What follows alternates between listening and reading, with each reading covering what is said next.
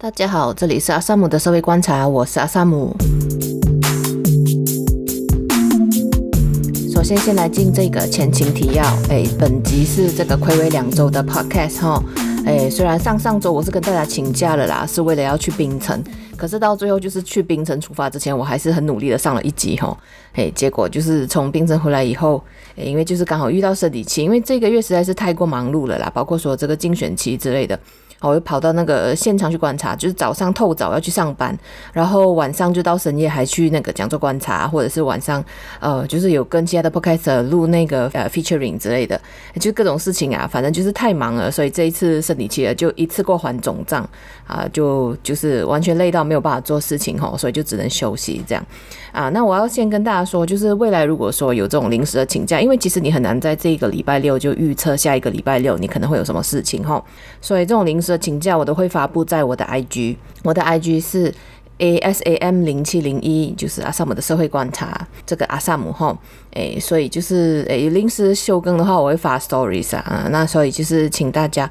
想要知道这个节目的最新进展的话，都可以去那里 follow，然后就是如果说听了节目以后有什么回馈的话，也可以透过 IG 给我回馈这样子。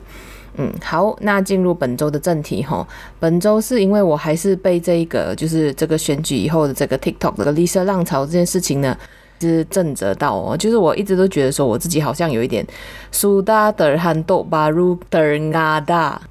这是马来谚语啦，就是你已经撞到头了然后，你才知道说要抬头看一下上面这样子。所以就是我就在。这样讲的，就是在网络上看各种讨论，还有就是有去看了两本书。这两本书其实我都还是看到一半啊，可是那个内容其实我觉得是蛮有启发性，然后也有很多雷同之处，所以我才讲说就是苏大德尔罕读了，就是其他国家其实已经有很多例子可以给我们参考，可是我之前就对那些都不是很感兴趣，这样啊，然后可能我比较感兴趣的那个切入角度是这个中国渗透的部分，所以呢，我就没没有很关注吼。嗯，好，那那第一本呢是一个叫做雨情操纵的啦。然后这个是主要是讲这种就是怎么样去透过这些所谓的媒体啊，然后去改变一个人的那个倾向或投票倾向，或者是可能就是对于会不会买购买一些产品的一些部分这样子啦。这一本书呢，主要是讲 Simultics 啊，就是呃 simulation 那个 simul s i m u l，然后 matics m a t i c s。Simuldix 这个公司，然后它是一九五九年成立的啦，所以那个时候就是其实电脑也才刚刚发展吼，就是他们会去诶怎样去想到说要让这个机器模拟人的想法，然后进而去预测说这个什么玉米片会不会卖啊啊怎样会比较卖啊啊还有就是预测讲怎样的话可以让这个州的支持率增加两八仙啊，讲怎样的话其实是没有用的什么之类的，嗯，就是一个从就是这个操纵人心的技术从非非常古早时期开始的时候，他们是怎么做的？这个，诶，有点像历史的部分呐。然后可是它也不是那种很沉重的历史，然后就是比较轻松的这样啊。然后这本是我在那逛那个磁场街上海商务书局的时候买到的啊。那时候是因为我诶有一个店员是我的连友哈，就是配文，然后他有时候就看到说，诶你好像对某本书很有兴趣，然后到货的时候他就会通知我，哦你要不要啊？我帮你留在柜台这样。然后那可是那次我去，就是最后我看了看那本书，好像最后是没有买，然后就反正就买了另一本，就是这本《雨情操纵》。因为我觉得这个可能是有帮助我们反思，说现在就是在这个 TikTok 掀起绿潮以后，我们可以怎样去思考我们的现在还有未来可以做什么这样子。嗯，所以呢，就是去大家就是逛磁场街啊，不要只是去看怎么去吃米其林啊，去吃那个什么必比登的那个啦，来风啦拉梅粉啊，或者是只只是做美呃美食之旅，然后只去鬼仔巷什么之类的，大家可以去逛一下磁场街书局，不错的哈。这个呃磁场街的上海商务书局，我觉得它那个政治跟社会科学类其实是。呃，本地所有中文书局里面 Q rate 到最好的。所以大家可以去走走一下，可能就是翻翻一下，你会有一些收获这样。哎，还有另外一个不错的书局是叫做月树啊，Moon Tree，这个在加兰旁宫苏丹街二楼的那个紫藤的，在下一楼就是一楼啦。就你要去紫藤街，你会先经过它这样啊。那本虽然它是号称说它自己是女书店啊，就是比较多女性议题啊，可是其实我在里面也买过，就是不错的书，是讲是一本叫做《接单人生》，就是讲这些 gig。Workers 啊，这些 food riders 啊，这些送餐的啊，还有做 Airbnb，哦，那本真有趣。可是那本就是我去逛它的时候看到的，所以就是大家去磁场街，哎，不要只是想要美食哈，书局啊，也是可以去逛一下这样子。好，这是第一本啊。然后第二本呢是另外一本是叫《真相制造》，诶，这个是比较接近现在的。就刚刚说，刚那本是过去嘛，那这本是讲现在。他是台湾的这个记者叫刘志新写的。然后这本也是看到一半啊，看到一半是蛮好看的。然后书中是有提到，诶，就是各国的例子，比如说这个是叫伊斯兰国嘛，ISIS 啊。ISIS 还有这个假讯息的这个跨国生产链啊，然后也有提到邻国印尼的例子啊，然后还有台湾这些，不过我还没有读到台湾的那个部分啊。有些例子是真的是跟本国很像啊，然后包括说印尼的经验，有一些我们可以参照的地方。所以呢，在这一集呢，我会把它这个内容嘞，就是诶拿出来跟大家分享，然后跟一些本国的例子哈，做一个相互的对照，这样子。哎，首先先要跟大家分享这个舆情操纵，就是在讲国权那一本的那个里面的一段话啦。那个时候呢，呃，他们是开始有一个新的趋势，就是他们诶在那个广告上行销玉米片啊，就是那种什么 Kellogg's Conflict 这样子的东西，然后他们就用同样的手法哈来宣传他们的那些就是候选人这样子啊，嗯，然后其实他的背景是诶那时候是有一个很不愿意用这种很简单粗糙的方法来煽动群众的一个总统候选人叫史蒂文森，然后呢，这个西摩公司的人呢就很希望说他可以胜选，因为他是一个真的很有品质。的人，诶，可是就是他各种手法啊，就是啊，又不愿意做这个，又不愿意宣传，也用这种比较简单的方式宣传他自己啊，就让这些负责人很焦虑哦。然后那时候有一个叫伯迪克的人啊，他是在这个斯丹佛修这个心理学的啦。然后呢，他后来就创造出一个呃，用欲望、憎恨和恐惧来操弄人心的方法。然后他就看了这一个史蒂文森一九五二年的这个竞选演说之后呢，他就讲一段话，他就讲史蒂文森声称政治是一个细致的、棘手的，然后他强调这个非黑即白的这个论辩法呢是一种投机取巧，没有办法带来希望，而且俗不可耐。不过，他还是得正视一个难题，就是一个人到底有多大能耐，能够提升选民的理性思维，而不引发他们产生类似的怀疑和焦虑的心理。这样子，然后这个博迪克就建议说，就是其实他应该是尽量不要去强调那个复杂性啊，这个是他对这个史蒂文森的那个当初还想要非常君子的去竞选的这个的一番评论，这样子，嗯，所以你看，就是可能五六十年代的时候就讲就已经讲说，这个提升理性思维的同时，诶，会引发这个焦虑和不安和怀疑啊。啊，所以现在呢，就算我们这个受高等教育的这个比例提高了，那其实那个状况，我觉得其实是跟五六十年是差不多。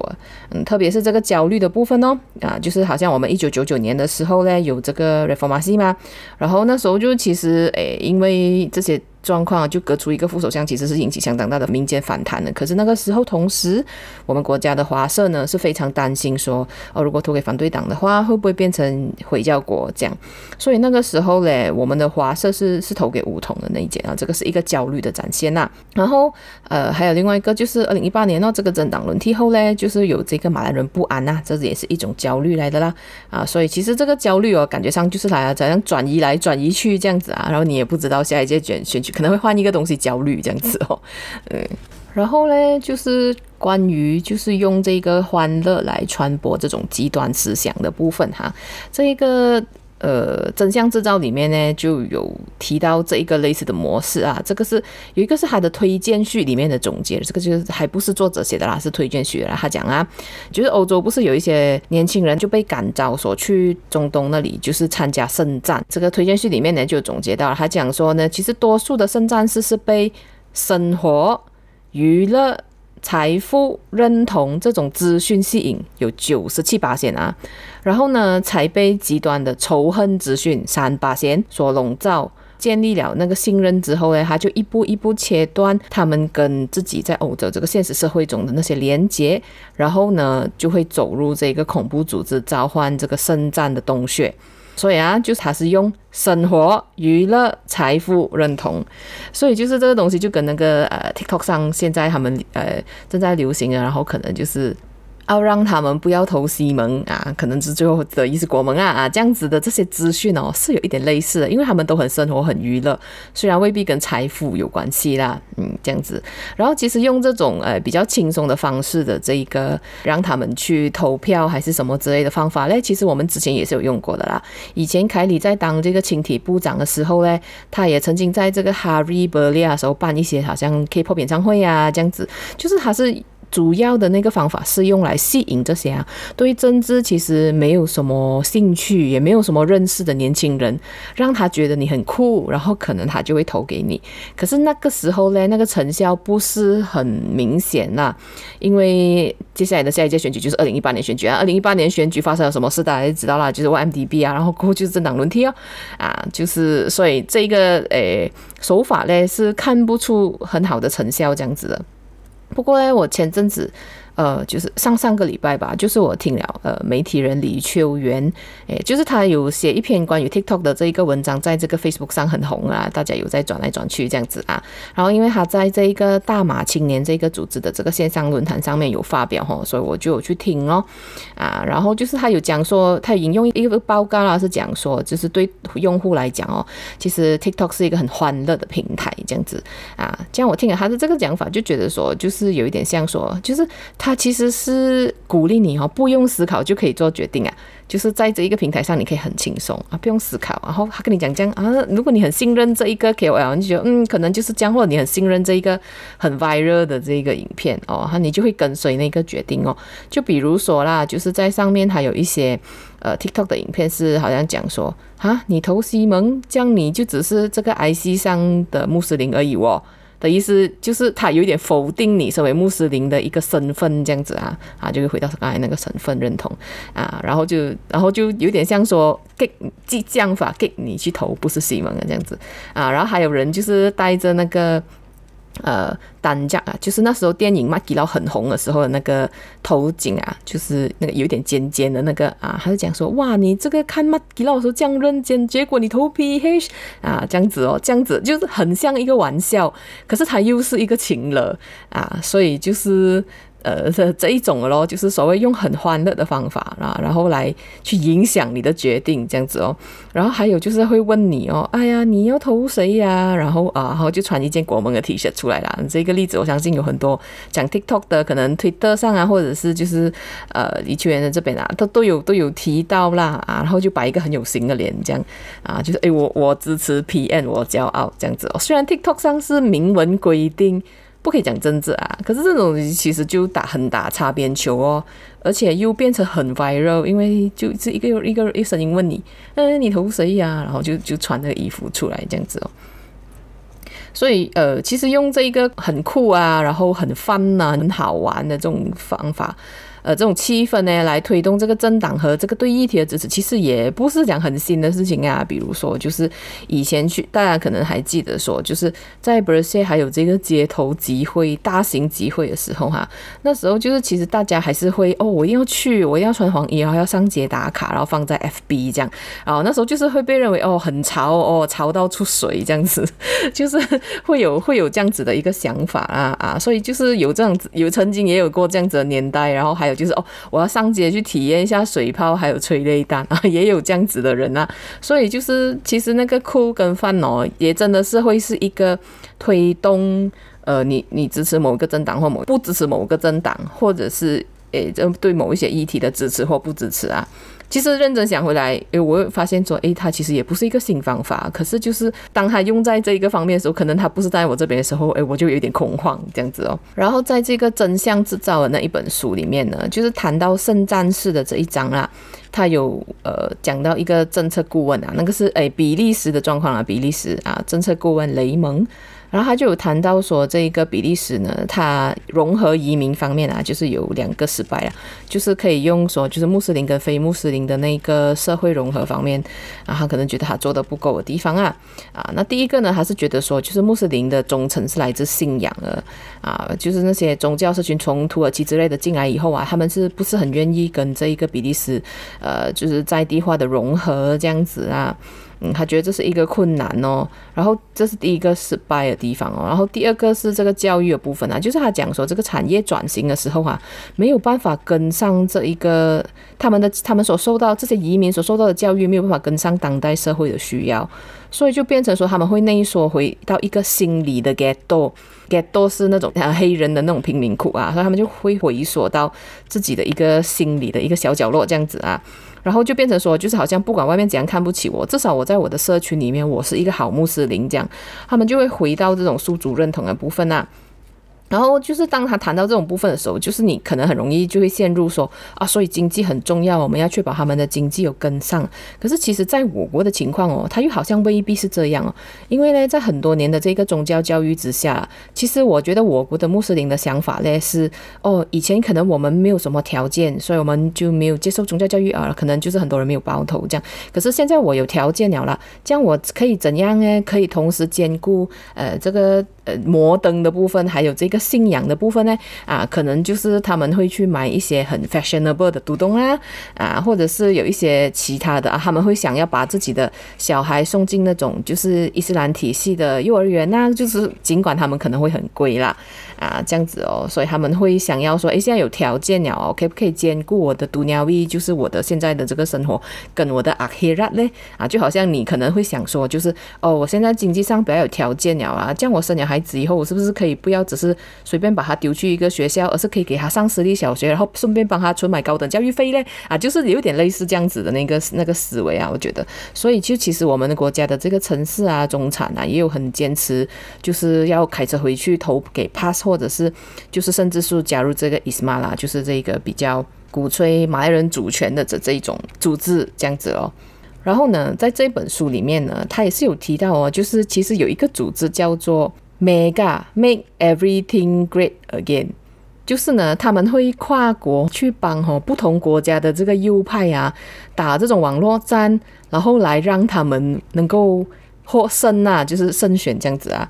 我嗯，就是有点像右派支援右派讲说，我不是很确定，如果呃这个右派来到马来西亚，他们会不会支持这个穆斯林宗教右派呢？因 为我觉得这个部分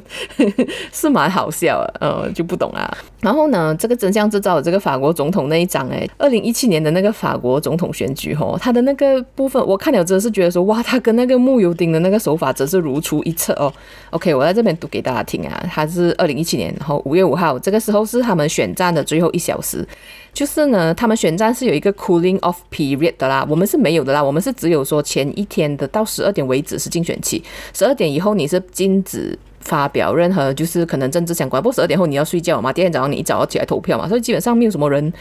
挂在网络上，或者是就是彻夜通宵醒着，基本上大家去睡觉，第二天去投票这样。哦，可是就是法国他们是有一个四十四小时的这个 cooling off period 的哦，啊，所以呢，这这一个呢，他们的那个右派啊，他们是不。不赞同这个马克宏当选的啊，所以这个二零一七年的这个总统选举的时候呢，啊，他们是这样子做的啦。呃，他们的攻击是 OK。那天晚上的七点三十七分呢，就有一个人就发推啊，然后就讲说，哎，准备迎接大爆料这样子。然后七点五十九分呢，就有一个十五 Gigabyte 的这个泄密文件啊，关于这个马克宏的啦，就在这个网络上散播。然后八点四十七分的时候晚上啊，啊，就上推特了，然后有 Hashtag，然后有 Hashtag 是 Macron Leaks。马克龙的那个呃 leaks 这样子啊，然后。诶，十一点四十分呢，这个民主阵线的这个副主席，还有其他极右派的人士啊，就在这个推特上努力的分享这一个，哇，马克宏怎样怎样怎样怎样这样子哦。可是因为之后十一点四十分他们这样 share，可是你想要十二点开始他们就进入这一个静默期啊，所以就你就不能够回应哦，你也不能够辩解哦，就变成这个东西哦，就会在那些人的心里面发酵，你懂吗？发酵两天，然后才进入选举。嗯，然后在这个同时，因为是在法国嘛，就是你不被允许发表嘛，然后呢，在这个 Trump 他们的支持者啊，就美国这边呢啊，他们就开始发这种 A 给法想要拯救法国的法国人的笔记这样子啊，就给他们一些比较简短的 points 啊，比如说是讲说这个马马克宏是要这一个法国的文化灭绝啊，然后让伊斯兰成为法国的一部分。应该是你听啊，你就觉得说非常好笑，到底谁会信呢？可是就对了，他们就做这种事情哦。嗯，然后第二个就讲说啊，马克宏在那个开曼群岛那边啊。有有那个秘密账户啊，然后讲他操纵选举啊，讲马克宏属于银行集团啊，然后进口古卡钱，就很好笑的东西啊，就是好像那时候他们好像以前我们有讲什么诚信党的主席马萨布可能跟什叶派有关系啊，就是很类似这样子的东西啊，就讲一个你觉得哈？哦，可是他敢讲，还真可能真的有人敢信哦，啊、哦，这样子哦，就是虽然我们没有这个后半部啦，没有这个特朗普支持者哎，境外支援这样子的情况啊，可是呢，就是慕尤丁讲，就是呃，行动党要极独化整个国家的部分啊，我觉得其实就很接近那个马克宏的那个玩法，就是呢，他其实那时候他发表的时候是选呃竞选期最后第二天吧，第二最后第二天他就讲这一个这一番话这样子。那时候我听到，我是就很想到，哇，这样你都讲得出来，那就讲出来哦，然后他们就变成第二大，没有啦，就不完全是这一个部分呐。可是这种种族宗教，我相信它还是有一定的催票效果。就比如说到现在为止，还是会有，好像是有一个人是从诶某一个军警人员那边听到说，他到现在为止还是相信说，诶诶，槟城那边啊是不能够有阿赞的，就是这一个。教大家来礼拜的这一个祈祷神是不可以的，这样子哦，就是这个东西已经驳斥很久了，可是还是有人相信。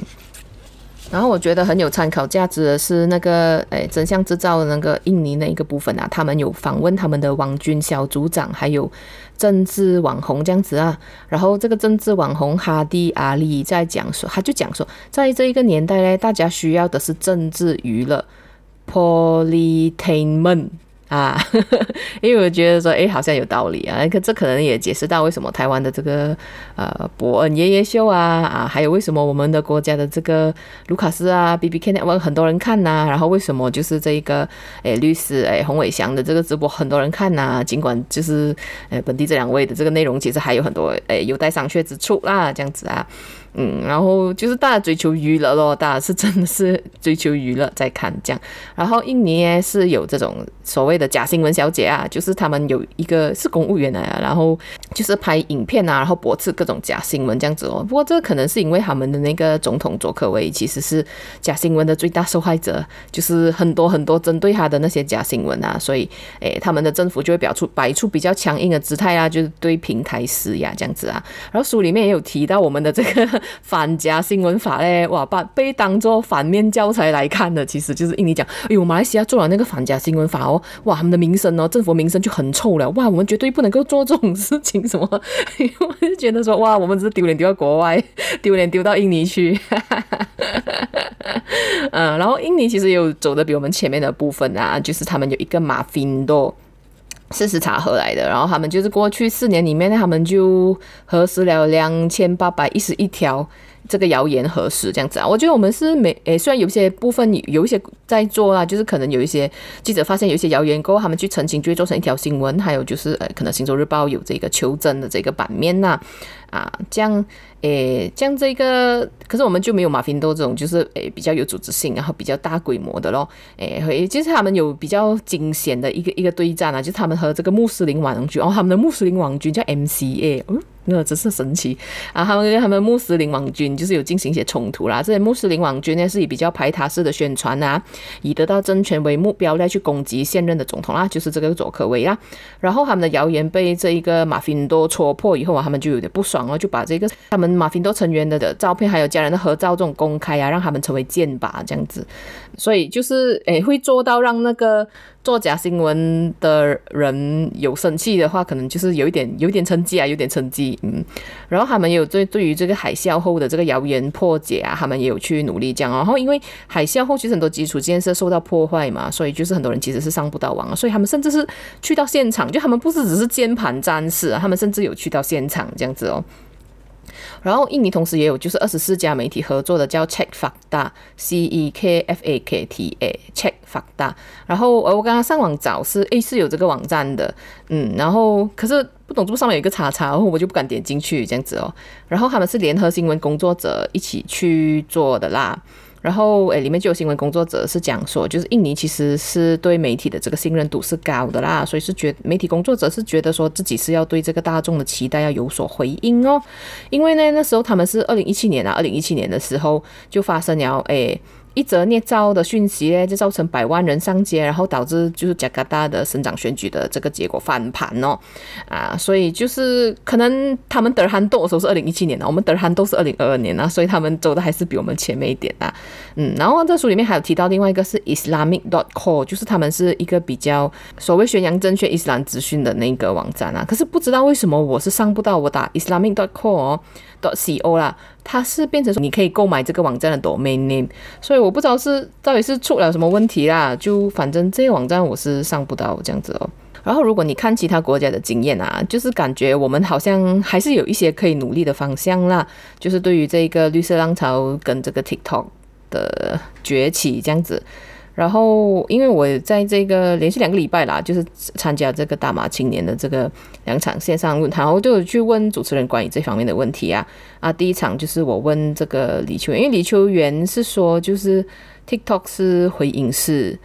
所以，呃，感觉上就是你如果不是他的 target audience 啊，你好像就不会被看到这样子哦。我自己听到是有这样的感觉啊，我就觉得有点绝望啊，好像我自己也打不进去，我都不是那个 target audience 这样子。然后，呃，李秋元是回应说，就是可能可以试着去扩大自己的回应式啊。可是我对这个做法是有一点忧虑了咯，因为我觉得会不会成为两个对立的回应式或者是平行世界，然后就最后是没有促成这个对话，可能 which is 可能我并不是很希望。是这样子的啦，嗯，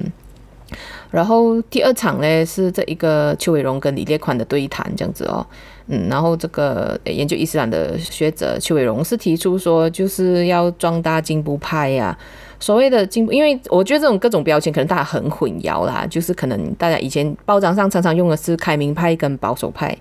可是其实真正来讲说，就是可能他的那个分别是，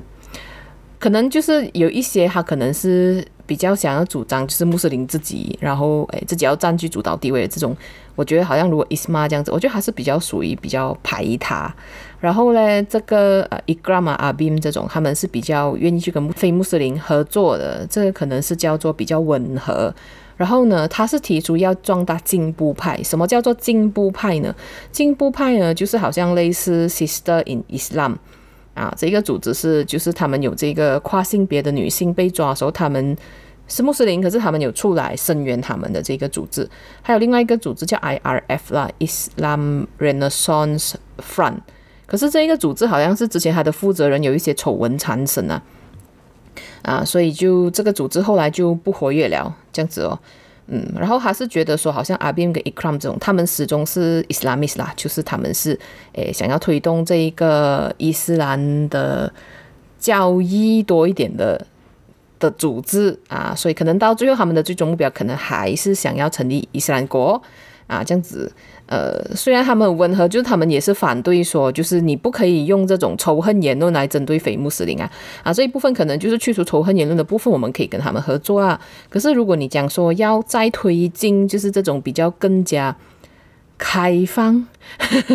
的部分啊，好像比如说你要争取这个 LGBT 的权益啊什么之类的，阿宾跟伊格拉姆是不会帮你的咯，就是他们也不能帮你，因为这有违他们的那个成立宗旨啊，这样子啊。所以就好像你不可能跟董总合力消灭华侨啦，就很 也很奇怪嘛，对不对？啊，对哦，所以他觉得说是要进呃壮大这种进步派版本的这个伊斯兰。那然后他也讲，诶，邱伟荣也讲说，就是这个绿潮内部也有不同的支持者啊，就好像比如说华人呢，还是有亲中跟反中啊。啊，然后有些人认为统考需要承认，有些人认为统考不需要承认的。可是投票投票出来，全部都投给西蒙 啊，这样可能就是这些绿潮支持者里面内部也是有很多差异的啦。这样我就问他说，有没有可能就是这一个希希望联盟，如果啦，他真的是能够执行这个良好的治理啊，就是未来五年，他如果真正能够做一些好的一些变化的话，那会不会有这个绿潮，就是可能会有一些消退的可能这样子？然后他就讲说，就是有不同的，也就是内部有不同的这支持者，如果呢，他投给这一个呃国盟是为了要反弹呐、呃，那可能。可能呢，可能他会有松动的可能。可是呢，因为现在西蒙就是跟诶国阵一起合作，就国阵是被认为这个诶就是贪贪污的部分嘛，就是来大家知道了，副首相现在有案件在审这样子啊，那所以就这也很难讲哦，就是要看那个接下来的变化喽。把死鹰派是会支持 pass 啦，就是那种 pass 中间支持者始终都还是会支持 pass。嗯，不过他还是强调说这个。政治是政治啊，不过文化方面的耕耘还是要去做咯。啊。那这可能就回到了这个第第十四集啊，EP 十四我里面讲的那个霸权啊，hegemony 啊，hegemony 的部分，就是你怎样去在这个社会的机理里面啊，去制造出对方愿意让你治理的那个同意啊，consent 啊，就是你要怎样呢？让对方觉得说，诶，你治理是有道理的啊，他愿意去服从你的治理，这样子哦，啊，就比方说，pass 嘞是用这个清真寺的系统啊，然后照顾这个丧礼啊，然后进入这个村委会啊，JKKK 啊，就是方方面面的去包围这个穆斯林的生活啊，嗯，所以这是他们的做法咯。这样我们的当然，如果你是比较自由派的，你就比较不会想要去做这种很组织的东西，然后希望大家服从你，因为就是自由派是方相信人人平等，然后自由嘛，啊，然后大家就自由的各自去干自己想做的事情。诶，可是就是如果 Sister Islam，呃，如果说进入 TikTok 啊，是不是诶也可以多少形成一些效果啊？或者如果 Siti Kasim 不是用这种人权律师的这种大条道理来讲，而是用比较泛的方法来讲，会不会吸引更多支持者啊？啊，这接下来是可以思考的啦，这样子啊。然后我也不确定我们是不是有可以施力的地方啊，就是身为非穆斯林，我暂时是还没有想到。然后呢，到最后最后呢，我是觉得说这种假讯息啊，其实它就跟这个呃风控中国的风控是一样的啊。你看，就是中国现在它封了呃三年。呃，零二零二零，呃，封了三年啊，然后到最后，他们还是必须要走向，就是 OK，现在要放松，然后可能很多人感染，然后你已经看到了啦，很多人，但是胡锡进来也说，哦，我阳了，我不知我我都我都不知道到底有多少部分是配合官方口径啊，然后就很多人感染了，然后这样说，哦，我阳了，然后就是可能，嗯，最后是要走向，就是当群体都获得一定的免疫啊，然后就是让大家可以从这个疫情中至少可以解放出来，这样子啊。我我就觉得说，就是可能就是跟这种就是疫情的风控一样啊，因为风控也不是办法。好像我国的话，我觉得他做的很好的部分就是说，在还没有疫苗之前，我们是靠风控啊。可是，在有疫苗之后，大家打了之后。然后，OK，大家就逐步开放了，就已经不是说一味说要锁你在家里，然后那个厂不能开，然后诶，只能多少多少某某某某厂才可以开，什么这样子，特定的产业才可以运作这样子。嗯，就是这个东西，我觉得假讯息是要人民自己去长出抗体，比方说这些事实查核啊，然后可能在 TikTok 上赶快去抢占你的这一个发言权啊，什么之类的，还是有可以努力之处啦。虽然可能不是我努力啊。我觉得好像不是我可以做到的部分，这样，嗯，当然，如果你不认同这一个，就是你觉得我还是有可以做的地方，也欢迎你到我的那个 IG 上去告诉我啊，你觉得，诶，其实这样这样这样，我们是可以做的啊，这样子，嗯，这些都欢迎。好，好，那本集大概就到这里啦。我的那个脚本写了三页，可是不知道周末讲出来还是差不多这样哦。其实我那我的那个内心还有很多，呃，想要做成 podcast 那个技术，比如说这个米其林公布了啦，还有一些，可是就还有一本书，是我看了关于这个女性主义，还有最近看的那个电影《She Said》，有点。可以结合起来谈的部分啊，讲，可是就啊没有办法同时做这么多集 podcast 啊，